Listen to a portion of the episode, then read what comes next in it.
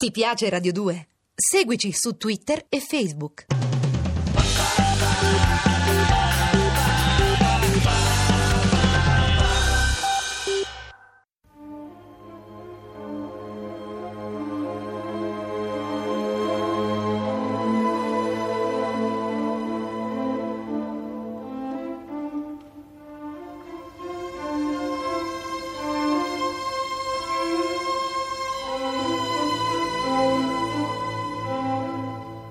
La scala per l'inferno. Originale radiofonico in 30 puntate di Valerio Evangelisti. Regia di Massimo Guglielmi.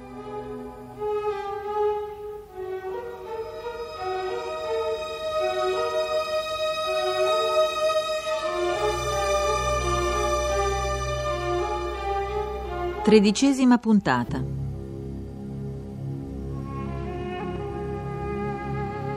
Essenziale che io sappia dove Marte eserciterà la sua massima attrazione il 7 settembre, perché è lì che Satana scatenerà il suo esercito Miraggi, di nella demoni. lingua prediletta da Dio, significa strumento, oggetto, qualcosa che serve a salire. Dunque le ruote luminose potrebbero essere dei miraggi, degli strumenti per salire fino a un corpo celeste, Marte o arca che sia. E se anche fosse? Ciò che serve a salire può servire anche a scendere, proprio come una scala.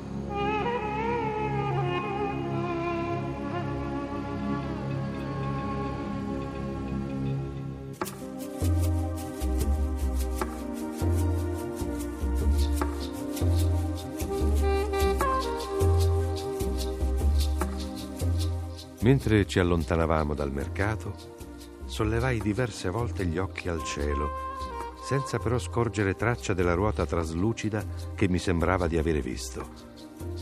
Le strette vie della città, invase dal liquame che tracimava dalle canalette scavate nell'acciottolato, erano percorse da una folla del tutto indifferente a ciò che poteva accadere sulla sua testa.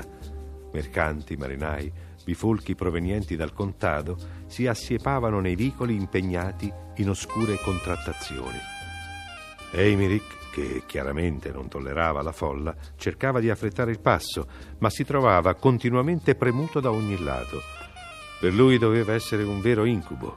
Reagiva con spintoni furiosi, insensibile alle proteste di chi colpiva.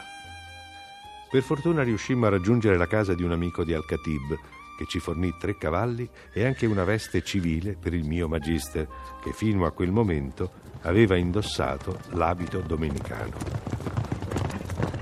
Lasciammo frettolosamente Malaga in una afosa giornata della fine di agosto del 1361.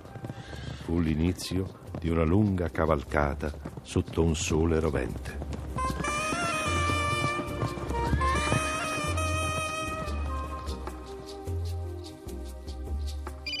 Ah, scusate. Samuele, anzi, Al-Azzar, fermati un momento. Pronto? Professor Costa, pensa di poterci aggiornare sugli eventi? Ancora no, ma cominciano a delinearsi dei particolari importanti di tutta la vicenda. Per domani è stato fissato un vertice al Ministero qui a Roma e mi auguro che i suoi particolari si facciano al più presto molto precisi e delineati. C'è già stata all'osservatorio? No, non ancora. Ma non si preoccupi, conto di esserci in serata. A meno che qui non debba trattenermi più a lungo. Bene, mi secca ammetterlo, ma tutta la faccenda dei finanziamenti ormai è nelle sue mani, professore. E le rimangono poco meno di 24 ore. La riunione col ministro è fissata per le 14 di domani. Allora, non mi resta che augurarle buon lavoro. Già. Anche a lei. Che c'è, professor Costa? È preoccupato? Non. Non è questo. Stavo solo pensando a una cosa. Oggi è il 7 di settembre e il 7 di settembre di ogni anno i suoi pazienti si mettono ad abbaiare. Lo fa anche il qui presente Samuele? Sono contenta che me lo abbia chiesto. Ma raramente me lo fa anche lui. I versi che emette, però, sono completamente differenti da quelli degli altri. Li vuole ascoltare? No, no, no. Voglio solo sapere se anche lui parla la lingua perduta dei Guanches. Ha provato a rallentare il nastro. Ma certo.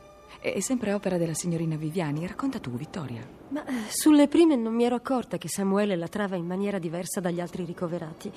Poi notai una sfumatura differente e riuscii a cogliere qualche suono vagamente familiare. Registrammo le grida di Samuele e le rallentammo. Ora le faccio ascoltare il risultato. Manuela, dov'è quella cassetta? Eccola. Dovrebbe essere questa. Un momento che la inserisco. Ascolti, professor Costa, e giudichi lei.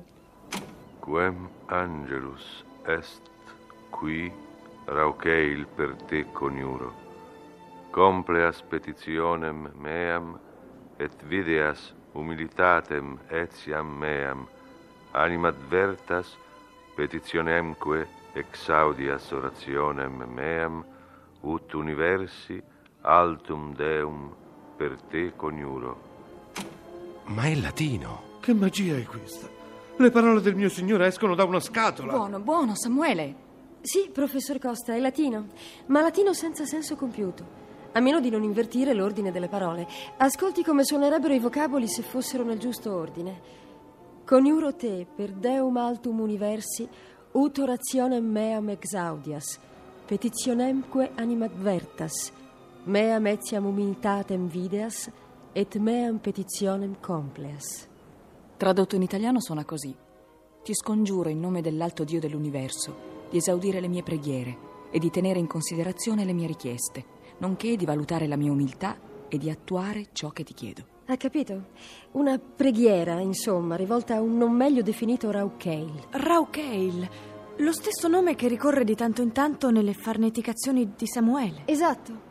Se foste tanto pazienti ad ascoltare il resto del suo racconto, capireste di chi si tratta. E cosa tutto questo abbia a che fare con quegli UFO che le riescono tanto indigesti? Beh, visto che Arthur è sprofondato sul suo divano, sì. Vorrei ascoltare il resto. Ce n'è ancora per molto. Siamo circa a metà, ma adesso vengono le cose più sorprendenti. Alazar, parlaci di quando arrivasti a Granada con i tuoi compagni.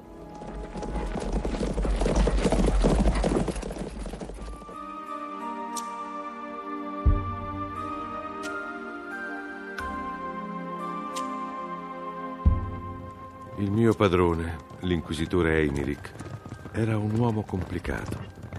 Non dava confidenza né ne voleva. Soprattutto detestava essere toccato. In quel caso da lui c'era da aspettarsi di tutto.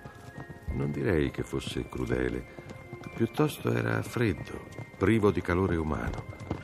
Fino a Granada aveva cavalcato avanti a tutti, teso e cupo, come se temesse che violassimo la sua solitudine.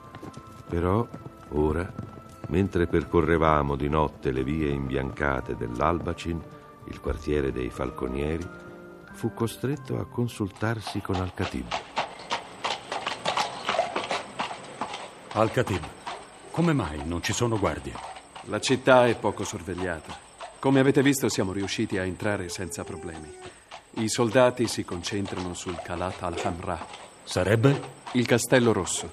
Vedete quelle torri sulla collina là in alto? È l'assieme degli edifici in cui abitano l'Emiro e i suoi dignitari. Il suo nome viene spesso contratto in Alhambra. Ibn Aldun abita là? Ah, no, di certo. Possiede una piccola casa in questo quartiere.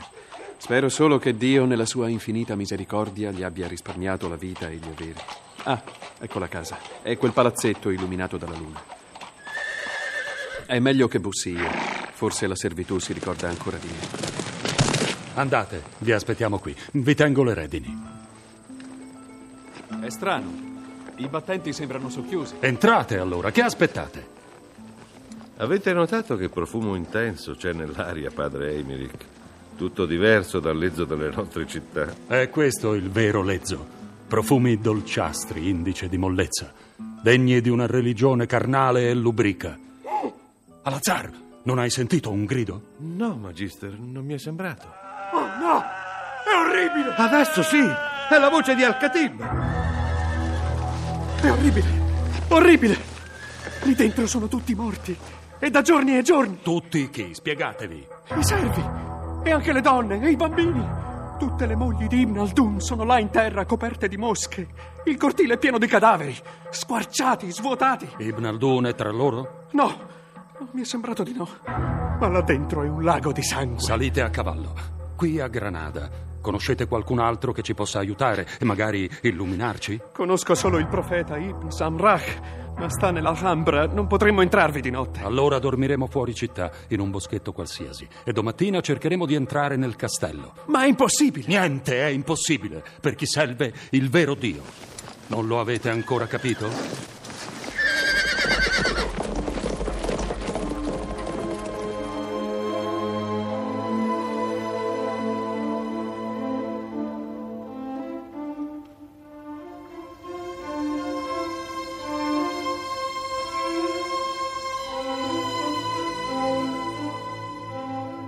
Avete ascoltato La scala per l'inferno con Michele Gammino, Alessandro Iovino, Danilo De Girolamo, Sergio Troiano, Pietro Biondi, Paola Roman, Germana Pasquero, Daniela Calò.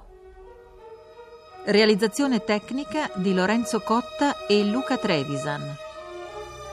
Posta elettronica sceneggiato chiocciola rai.it.